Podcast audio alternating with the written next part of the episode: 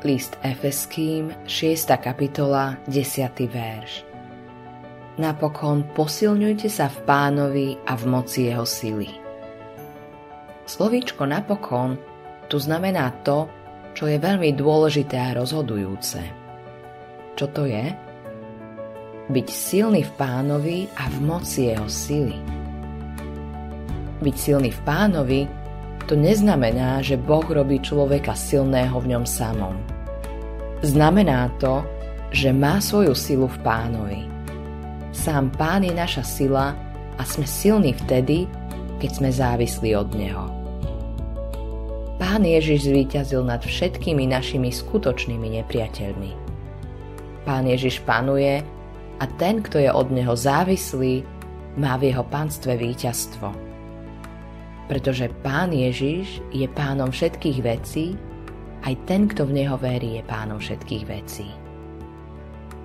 Toto je úplne iné, ako si často myslíme.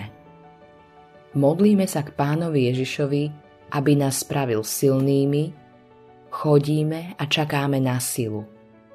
Ale to nepomáha. Sila a moc spočíva v dôvere a v tom, že sme s pánom Ježišom – keď som slabý, som silný. Božia moc sa v slabosti dokonáva. Dosť máš na mojej milosti, lebo moja moc sa v slabosti dokonáva. Najradšej sa teda budem chváliť slabosťami, aby prebývala vo mne moc Kristova. Druhý list Korinským, 12. kapitola, 9. verš. Pán Ježíš vyhral nad našimi nepriateľmi vykúpil nás z hriechov. Keď Pán Ježiš zomrel, zvíťazil nad našim starým človekom.